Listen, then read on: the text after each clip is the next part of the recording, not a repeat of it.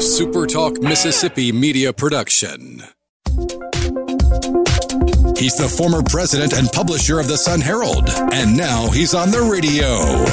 Welcome to Coast View with Ricky Mathews on SuperTalk Mississippi Gulf Coast 103.1. Welcome to Coast View, the show that continues to celebrate the men and women who are making coastal Mississippi such a great place to live, work, and play.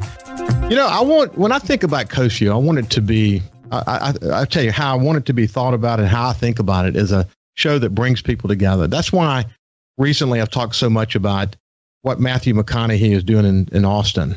He's saying that we will never be able to come together on the political dimensions, that that's the way we're trying to come together. That what we really need to do is to find the values and the culture of our community and come together on those points.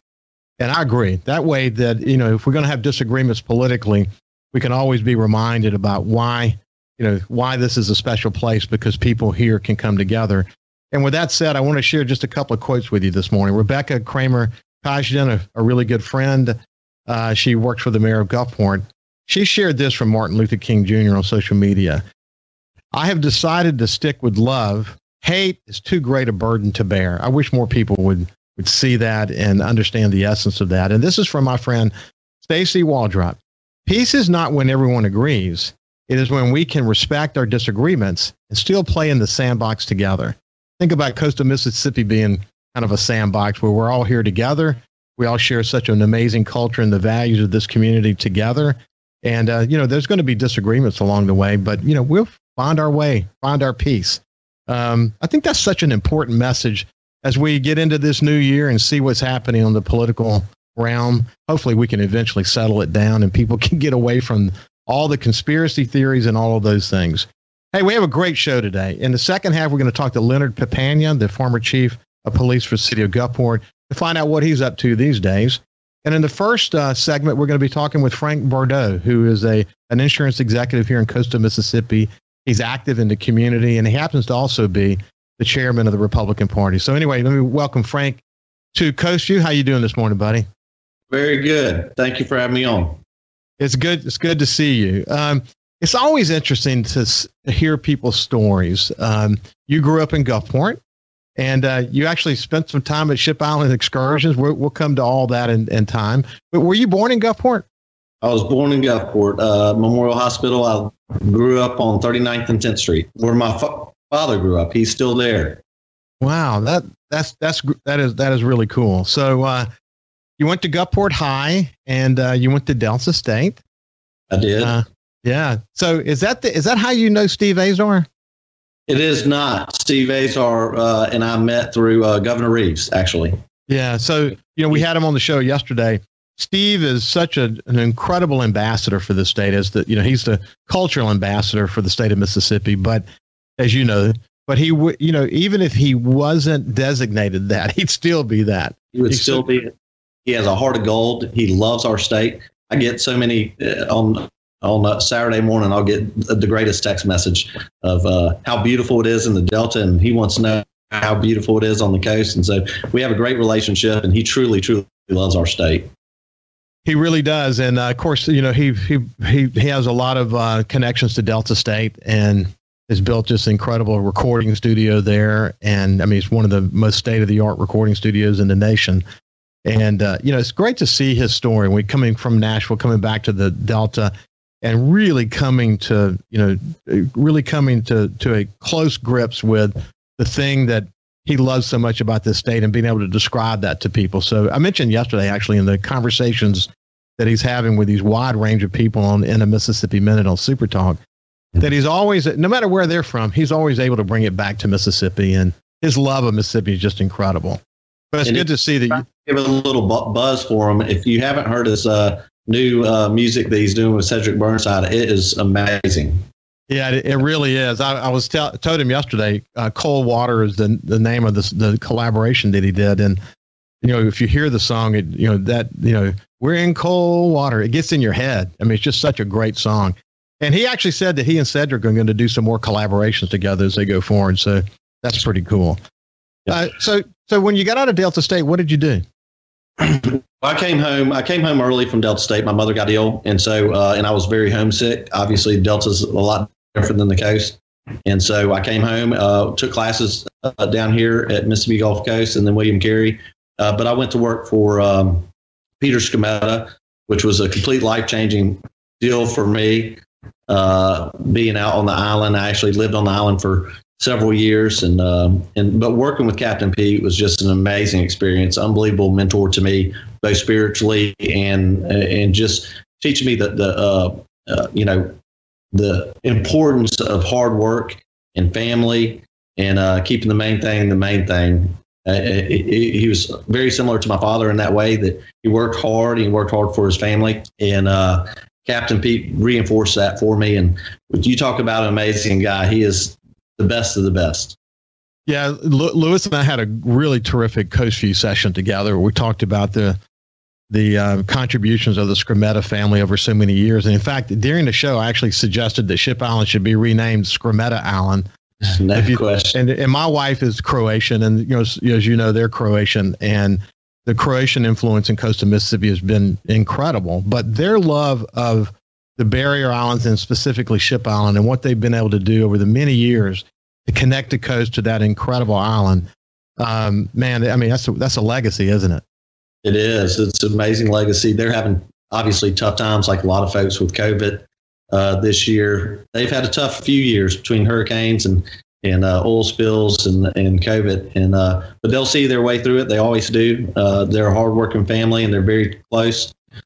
So uh, uh, if anybody can pull it out, they'll pull it out.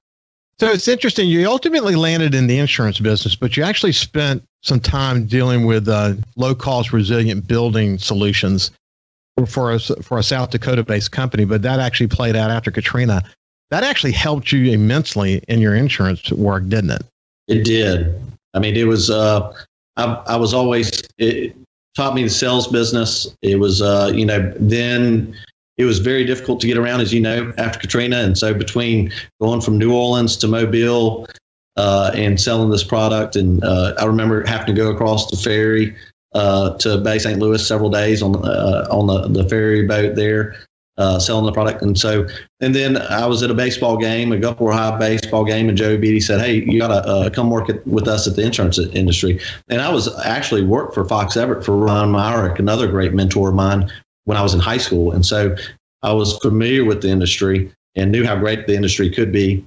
And so when I met with Shorty Sneed and Wayne Tisdale, two uh, two more great mentors of mine, uh, and I just kind of fell in love with the agency. It's a great place to work, very supportive of their employees, and um, and we are uh, uh we have built this agency from Gulfport, Mississippi, to now 13 states, one of the largest regional agencies in the country.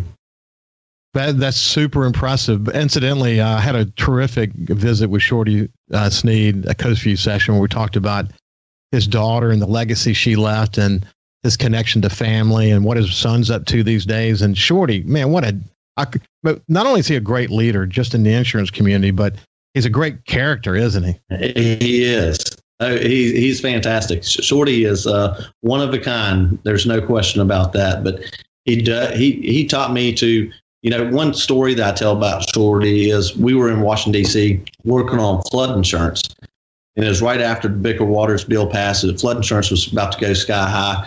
And we were meeting with Senator Cochran and, and uh, Senator Wicker, we, it, senators from all over the country, big folks. And um, we got back to the office late that night, and both, he and I both had uh, a lot of work to do. And uh, the the uh, custodian came in to clean the office, and I remember that he knew the custodians' children's names. He asked about their children. He treated them with the same uh, uh, spirit and the same uh, respect that he did these huge senators that we were just meeting with. And that's the kind of guy he is. You know, everybody was important to Shorty. There's so much to unwrap about your community service. Um, there's one thing I'll I'll point out here in just a second, but where did you get your sense of giving back to the community? Where did that come from? Well, I think my parents obviously instilled that. My mother was always volunteering for PTA. She worked hard to make sure that kindergarten uh, she she went to Jackson and fought hard to make sure I was actually in the first kindergarten pilot program uh, uh, eh, for public school at the time, and she worked hard for that. Uh, and so I think my parents put a lot of that into me. My wife has the same intensity for our community as uh, I do, and so uh, she really pushes me, and I really push her, and so I have a great partner as far as that's concerned. Yeah, it takes. I feel the same way about my wife. It takes tremendous commitment from the family to, to work a full time job that you probably work overtime a lot, and then also giving back to the community. It, it takes a team effort to really pull that off. You know, you, you've done a you've done a lot, but there's one that I really want to focus on when we come back from the break. Is you were the 2019 recipient recipient of the John Harrell Spirit of Education Award. And John, as you well know, because you go to church with went to church with this, or still go to church with his family, um, such a dear friend of mine, and he passed away recently. Um, but I want to talk about that award, and we'll chat about John for just a second as well. So this is uh, Frank Bordeaux, and we'll be back right after this break.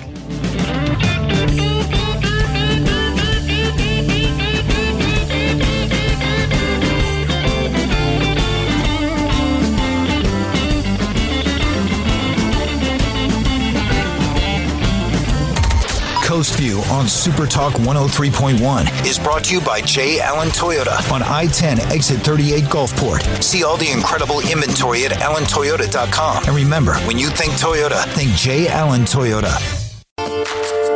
Talking to the people that help make the coast such a unique place to live.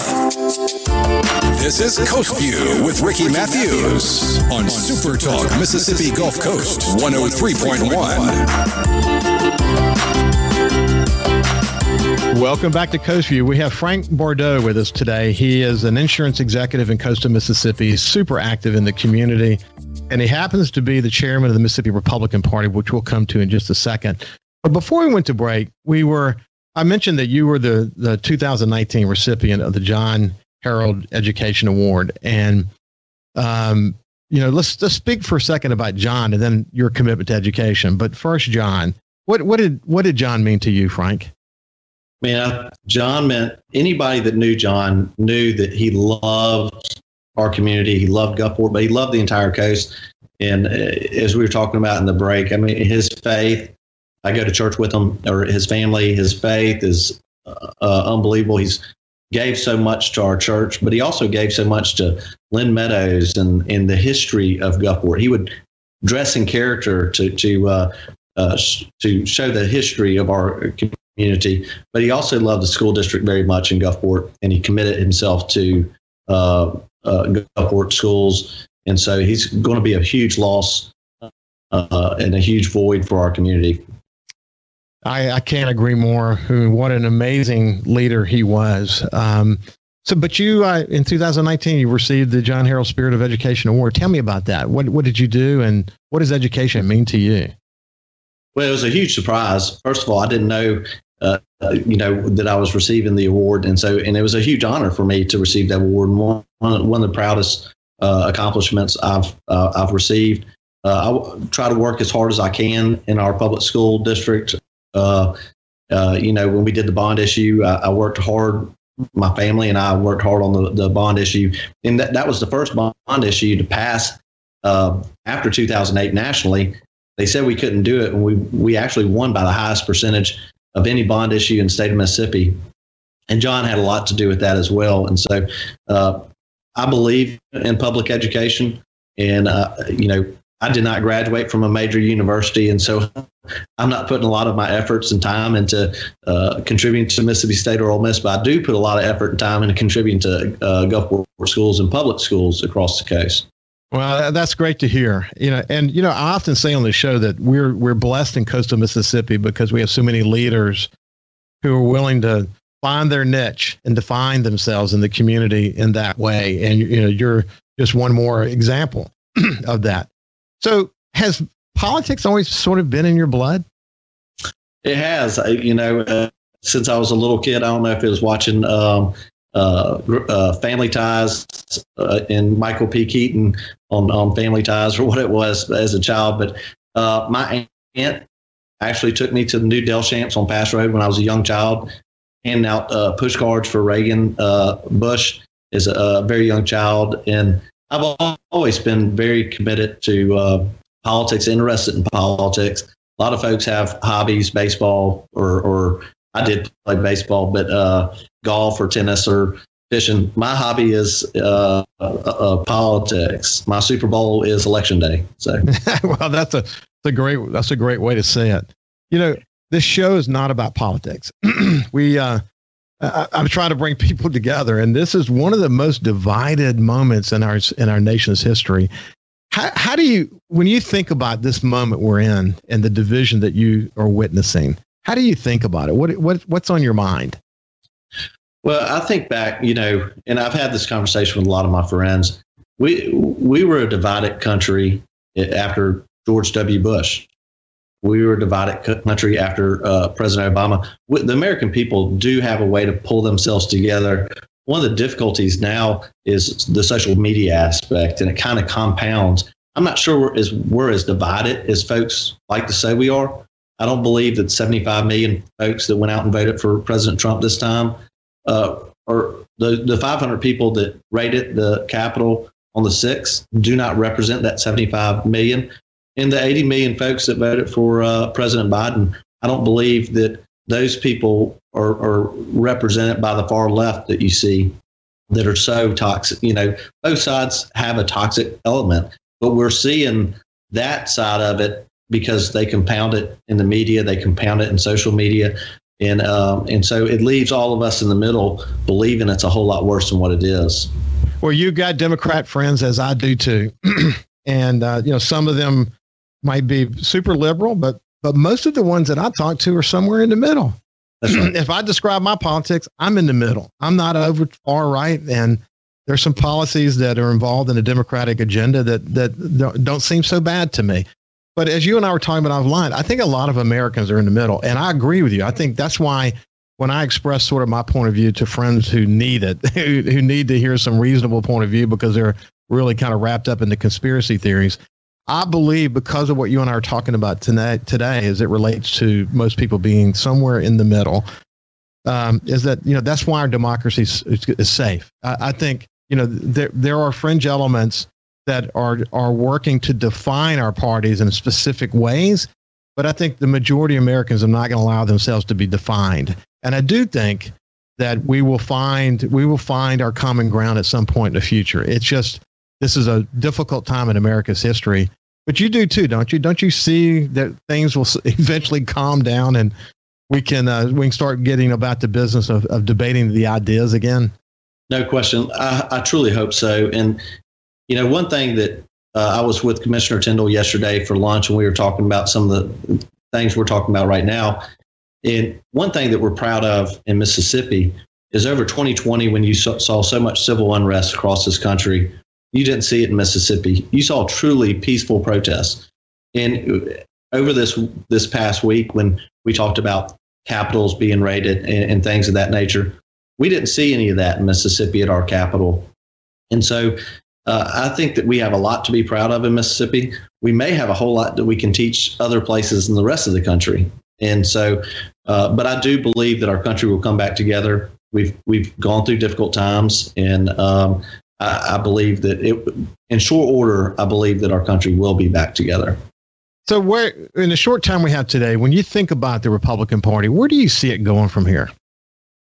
I see the Republican Party as, you know, a lot of people, the presidential uh, election um, really has kind of taken all the, the air out of the Republican Party. And uh, there's a lot of negative light. But if you look at all the down tickets across the country, we were able to gain seats in the House. We were able to gain state um, houses, uh, state governors. And so we had a very successful election cycle in November. And I, I see that continuing. I was at the uh, winter RNC meeting here recently, and they thought that there was going to be fights on the floor over the election of the co-chair and, and, and treasurer. It just didn't happen. Everybody got uh, the, the the folks that got elected got elected on the first round overwhelmingly. So I think there's a tr- good, true consensus within the Republican Party, and I think that we have a future.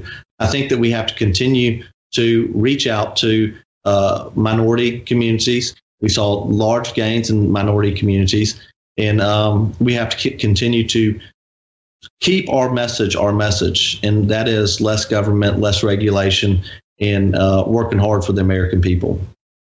I was watching some videos this morning. There was a, the uh, the global tech conference was take took place recently by the by the Consumer Technology Association, and where they look at technology around the world. But it was really interesting. I mean, so I'll share some of these trends in, in an upcoming show. But one of the things that they noted, and and I mean, this is a show about technology, is that the whole notion of diversity and inclusion is not just a United States trend; it's a worldwide trend. And you know, maybe it's consciousness or whatever has been awoken. Uh, uh, Do you think that the Republican Party? Uh, you talked about the gains do you think that they can truly embody this whole notion of diversity and inclusion? I think that our policies allow for it. Our policies, uh, I, I believe, and I know this isn't a political show, but if you look at the values of the National Democrat Party, especially here in Mississippi, they don't represent the values of the average Mississippian, regardless of what color they are or what neighborhood they come from. I believe if we continue to offer more money to, to our folks and less taxes, less regulation, and really working hard towards gains for all America or all Mississippians in education. That that if we can if we continue on, on that track, we'll be successful in in growing our party for everybody. I, I, wrote earlier in the year that I believed Trump was going to get reelected. And the reason I felt that is because, in spite of the fact that he had issues, which we won't go into now, um, that policy mattered unfortunately, as we got toward the end of the year, the pandemic and then the racial injustice issues and all that, it kind of, you know, you know, then then then we saw the more recent events that kind of took care of themselves. But but the thing is, policy does matter, and uh, you know, I, I can't. I would literally covet the moment when when we can get back to a point in America where we we don't hate each other, where we can respect each other, like I do my friends who disagree with me, and and debate specific issues. And fi- we'll find our common ground. We'll find our disagreements. But I do I do covet the time we we can get back there again. We're out of time. Final thought, Frank. Well, I appreciate you having me on. I appreciate what y'all do on the show to to highlight the great things that are going on along the coast. We have a great future. Uh, we have great elected officials down here. We have great community leaders, and so I'm just proud to do my little part uh, down here on the coast. Well, it was a pleasure to spend some time with you. This has been Frank Bordeaux, and when we come back, we'll have Leonard Papania.